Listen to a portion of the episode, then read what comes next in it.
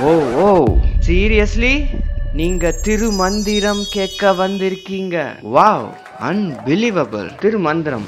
It sounds like ஏதோ அந்த காலத்து ட்ரெடிஷ்னலிஸ்டிக் டிவோஷனல் சாங்னு நினச்சிங்கன்னா தப்பு. இது இந்த டைம் பீரியடுக்கும் இப்போ இருக்கிற சுச்சுவேஷனுக்கும் பொருந்தக்கூடிய ஒரு நூல் தான் திருமந்திரம். ஓகே நான் இந்த சீரிஸ் பண்ணுறதுக்கான நோக்கம் என்னன்னா எந்த ஒரு தனிப்பட்ட கடவுளையும் உயர்த்தி பேசி மற்ற கடவுளை தாழ்த்தி பேசுறதுக்கும் நான் இந்த சீரிஸ் பண்ணலை. அப்படி எப்பவும் பண்ணவும் மாட்டேன். The main reason is self realisation தன்னை அறிதலுக்கும் தன் தலைவனான கடவுளை அறிவதற்கும் அதையும் தாண்டி வாழ்க்கையில துன்பமே இல்லாமல் வாழ்கிறதுக்கான வாழ்றதுக்கான கருத்துக்களை தான் இனி வரப்போற இந்த திருமந்திரம் சீரீஸ்ல நாம பார்க்க போறோம். யோ திருமந்திரம்னா எங்க தாத்தா படிக்கிற நூல்யா அதெல்லாம் நான் ஏன்யா கேட்கணும்? அப்படின்னு நினைச்சா அது தவறு. நாம தாத்தாவாகாமல் எப்பவும் இளமையா இருக்கிறதுக்கான வழிகளை சொல்ற நூல் தான் இந்த திருமந்திரம். எஸ் ஏஜ் ரிவர்சிங் பத்தியும் இம்மோர்டாலிட்டி அதாவது மரணமிலா வாழ்க்கைய வாழ்றதுக்கான வழிமுறைகளை சொல்றதோட மட்டும் இல்லாம beyond science cosmos quantum physics அப்படின்னு ஏகப்பட்ட விஷயங்களை இனி வரப்போகிற சீரீஸில் நாம் பார்க்க போகிறோம் அதெல்லாம் பார்க்கறதுக்கு முன்னாடி இந்த நூல் எப்படி உருவாச்சுன்றத நாம் பார்ப்போம் வாங்க. ஓகே எப்பயும் போல நான் இந்த கதையை உங்களுக்கு ஒரு சினிமாட்டிக் ஸ்டைல்லையே சொல்கிறேன் நீங்களும் சினிமா கதை கேட்குற மாதிரி சுவாரஸ்யமாக கேளுங்க. ஓகே இந்த ஸ்டோரியோட கதை களத்தை நான் எங்கே ஆரம்பிக்கிறேன்னா மண் உலகத்துலேயும் இல்லை விண்ணுலகத்திலையும் இல்லை. அதையும் தாண்டின ஒரு உலகம். அந்த இடத்துல தான் இந்த கதையே ஆரம்பிக்குது. சொர்க்கத்தையும் தாண்டின ஒரு உலகம். அங்க யார் இருப்பாங்க அப்படின்னு கேட்டா பூமியில நல்லதே பண்ணிட்டு போற உயிர்களுக்கு சொர்க்கம் கிடைக்குது. ஆனா அந்த உயிர்களுக்கு இன்னுமே தான் தனது அப்படின்ற அந்த ஈகோவும் சுயநலமும் இருக்கும். சோ அந்த ஆணவத்தையும் கடந்த உயிர்களுக்கு கடவுளுக்கும் கிட்ட இருக்கிற சொர்க்கத்தையும் தாண்டின ஒரு உலகம் கிடைக்கும். அந்த உலகத்துல தான் இந்த கதை ஸ்டார்ட் ஆகுது. அதுங்க நல்லதே பண்ற உயிர்கள் அப்படின்றதால அந்த உயிர்களுக்கு உடம்பே தேவையில்லை.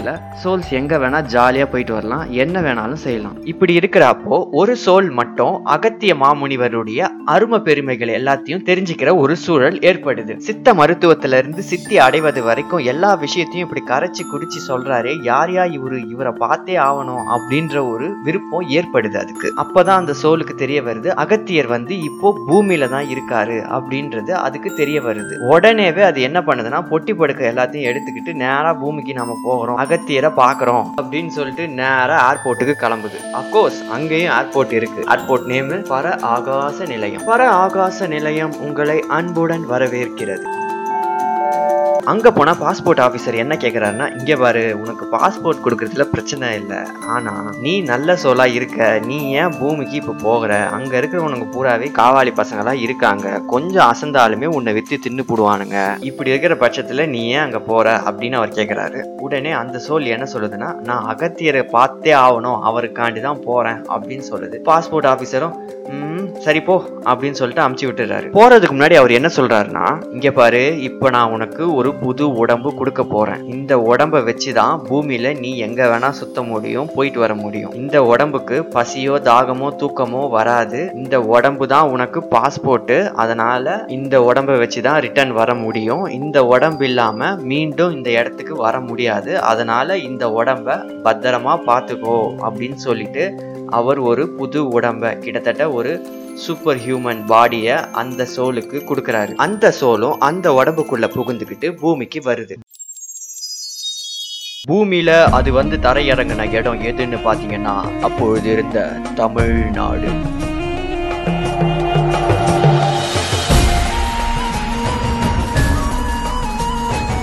ஆய் ஆய் ஆய் இதே பீஜியம் போட்டுக்கிட்டு வேற நல்ல ஸ்லைட்டா கிராமத்து சைட்ல இருந்து ஆரம்பி.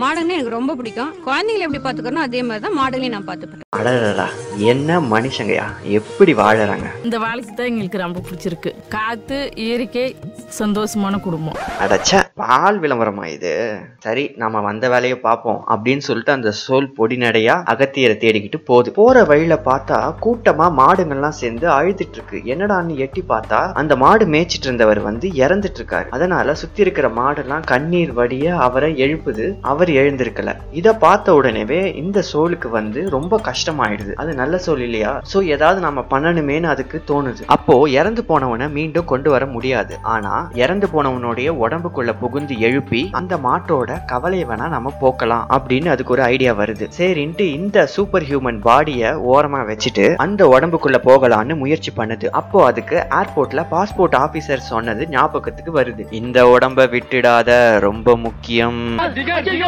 இவன் திகார் திகாருக்கு போதெல்லாம் என் அடி வயிற்றுல பகீர் பகீருக்குதுடா வா பாத்துக்கலாம். அப்படின்னு சொல்லிட்டு அது என்ன பண்ணுதுன்னா இந்த உடம்ப அங்க வச்சுட்டு இறந்து போன மாடு மேய்ச்சவருடைய உடம்புக்குள்ள அந்த சொல் புகுந்துக்குது. தோல் அந்த உடம்புக்குள்ள போன உடனேவே அந்த உடம்பு எழுந்துக்குது. உடனேவே மாடுலாம் வந்து மகிழ்ச்சி அடையுது. அப்பாடா நம்மால் எழுந்துக்கிட்டாம்பா அப்படின்னு சொல்லிட்டு மாடுகள்லாம் அதே சந்தோஷமாது அந்த சோளம் மாடை கொண்டு போய் மேய்ச்சிக்கிட்டு போகுது. அப்போ அந்த மாடுங்களே அதோட இடத்துக்கு போய் தானா அந்தந்த வீட்டுல போய் புகுந்துக்குது. கடைசியா ஒரே ஒரு மாடு தான் இருந்தது. அந்த மாடும் தன்னோட கட்டி வைக்கிற வீட்டுக்கு அதுவாவே போச்சு. அவரும் அதை அங்க விட போறாரு. அந்த வீட்டுக்குள்ள போகும்போது பார்த்தா ஒரு வாய்ஸ் உள்ள இருந்து வருது. என்னங்க போய் எவ்வளவு நேரம் ஆகுது? இப்பதான் வரீங்க? அப்படின்ட்டு. இவர் உடனே பாக்குறாரு. என்ன என்னங்கன்றாங்க? ஓ இது இறந்து போனவனுடைய ஒய்ஃப் நம்ம எதுக்கு இங்க இருப்பானேன்னு சொல்லிட்டு எஸ்கேப் ஆயிடுவோம்னு சொல்லிட்டு அங்க இருந்து அவர் ஜூட்டு விடுறாரு. பின்னாடியே அவங்க ஒய்ஃப் என்னங்க என்னங்க நில்லுங்க அப்படின்னு அவரு போமாயோ போமா அவன் புருஷன் கிட்ட கேள்வி அவன் செத்து போய் எவ்வளவு நேரம் ஆகுது என்னைய பிடிச்சி புருஷங்கிற அப்படின்னு சொல்லிட்டு அந்த சோல் அங்க இருந்து விடுது. ஜூட் விட்டுட்டு வந்துட்டு நாம பார்க் பண்ணிட்டு போன நம்ம பழைய சூப்பர் ஹியூமன் பாடி எங்கன்னு பார்த்தா அது ஏதோ யாரோ இறந்துட்டாங்கன்னு சொல்லிட்டு நாங்க தான் போய் எடுத்துட்டு போய் எரிச்சிட்டோம் அப்படின்னு சொல்லிட்டு சொல்றாங்க. எதிரில் பார்த்தா அந்த உடம்ப எரிச்சு காரியம் பண்ணிக்கிட்டு இருக்காங்க. ஏண்டா இது? யார் பார்த்தவன ஐயோ நாங்க தான் அனாதை பொண்ணு நினைச்சு பொறிச்சிட்டோம்னே அனாத புறம்னு போச்சுங்களா டேய்! என்னடா இது? வந்த உடம்பும் போயிடுச்சு. இனிமே நான் எப்படா என்னோட உலகத்துக்கு போறது? ஆண்டவா! ஆண்டவா! ஆண்டவா அப்படின்னு போது அதுக்கு தெரிய வருது. இவ்வளோ விஷயமும் வந்து எதர்ச்சியா நடக்கல. எல்லாமே இறைவனுடைய செயல்தான்றது. அதுக்கு புரிய வருது. தான் அகத்தியரை பத்தி தெரிய வந்ததும் அகத்தியரை பார்க்கணுன்ற ஆசையை மூட்டி விட்டதும் இறைவன் தான். பூமியில மாடு மேய்ப்பவனுடைய மரணம் எதர்ச்சியா நடந்தாலும் அதை நான் பார்க்க வேண்டிய சூழ்நிலையை ஏற்படுத்தியதும் இறைவன் தான். விட்டுட்டு போன உடம்ப மக்கள் தெரியாம கொளுத்துனதும் அவரோட செயல்தான் அப்படின்றது அந்த சோலுக்கு புரிய வருது. ஓகே கொஞ்சம் இருங்க. இதே விஷயம் நம்ம லைஃப்பில் நடந்திருந்தால் நம்ம என்ன பண்ணியிருப்போம் இறைவா உனக்கு கொஞ்சம் கூட கருணியே இல்லை. ஏன்டா இப்படி பண்ணுறியோ அப்படின்னு சொல்லிட்டு கடவுளை பிடிச்சி ஏறி ஏறின்னு ஏறி இருப்போம். அந்த சோல் அப்படி பண்ணலை. இவ்வளோ நடந்தக்கப்புறமும் கடவுள்கிட்டயே போகுது கடவுளோட காலையே பிடிக்குது. இந்த ஒரு விஷயமே போதும். அந்த சோலுக்கு ஏன் அப்படிப்பட்ட ஒரு உலகத்தில் வாழறதுக்கான வாய்ப்பு கிடைச்சதுன்றதுக்கும் நாம ஏன் இன்னமும் இந்த உலகத்திலே மாட்டி தவிக்கிறதுக்கான காரணம் ஏன்றது இப்போ நமக்கு நல்லாவே புரிய வரும்.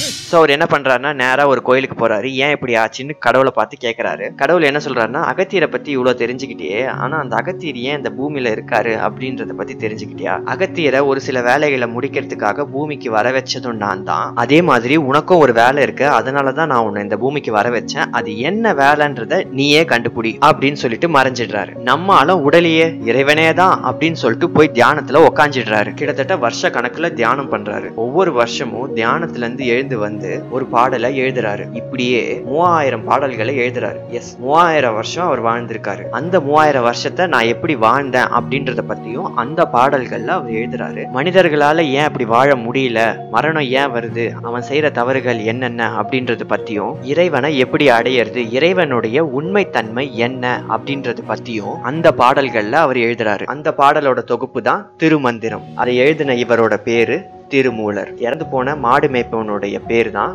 மூலன். அவனோட உடம்புல இவர் இருந்ததால இவருக்கு திருமூலர் அப்படின்ற பேரு இவருக்கு வந்தது. சோ தான் வந்ததோட நோக்கமே இந்த மூவாயிரம் பாடல்களை மனித குலத்துக்கு கொடுக்கறதுக்கு தான். அதுதான் இறைவன் எனக்கு கொடுத்த வேலைன்றத அப்புறம் புரிஞ்சுது. சாதாரணமா மாடு மேய்ப்பவனுடைய உடம்பு கிடைச்சும் கூட அந்த உடம்பையும் அவர் சூப்பர் ஹியூமன் பாடியா கடைசியில மாத்திக்கிட்டாரு. அதுக்கப்புறம் அவருக்கு பாஸ்போர்ட்டே தேவையில்ல. எந்த யூனிவர்ஸுக்கு வேணா நினைச்ச பொழுதே போயிட்டு வர முடியும். அந்த வித்தையையும் கடவுள் தியானத்துல அவருக்கு சொல்லி கொடுத்துட்டாரு. சோ இப்படிதான் கடவுள் நம்மள மேல இருந்து கீழே டவுன் பண்ற மாதிரி கொண்டு வந்துட்டு மீண்டும் நம்மள முன்ன இருந்த இடத்த விட மூணு படி மேல கொண்டு போய் வைப்பாரு. அந்த கான்செப்டை நாம இங்க இருந்து தெரிஞ்சுக்கலாம். ஹவவர் இறைவனோட இந்த திருவிளையாடல்ல நமக்கு கிடைச்சதுதான் திருமந்திரம். இந்த திருமந்திரத்தை தான் நாம இனி வரப்போற சீரீஸ்ல ஒவ்வொரு வாரமும் பார்க்க போறோம். ஸோ ஸ்டே டியூன் அண்ட் நான் நானி அல்ல அப்படின்ற இந்த பேஜை இன்ஸ்டாகிராம் யூடியூப் ஸ்பாட்டிஃபை எல்லாத்திலையும் ஃபாலோ பண்ணுங்க. நான் உங்களை அடுத்த வாரம் வேற ஒரு கண்டென்ட்டோட மீட் பண்றேன். இப்படிக்கு நான் நானி அல்ல.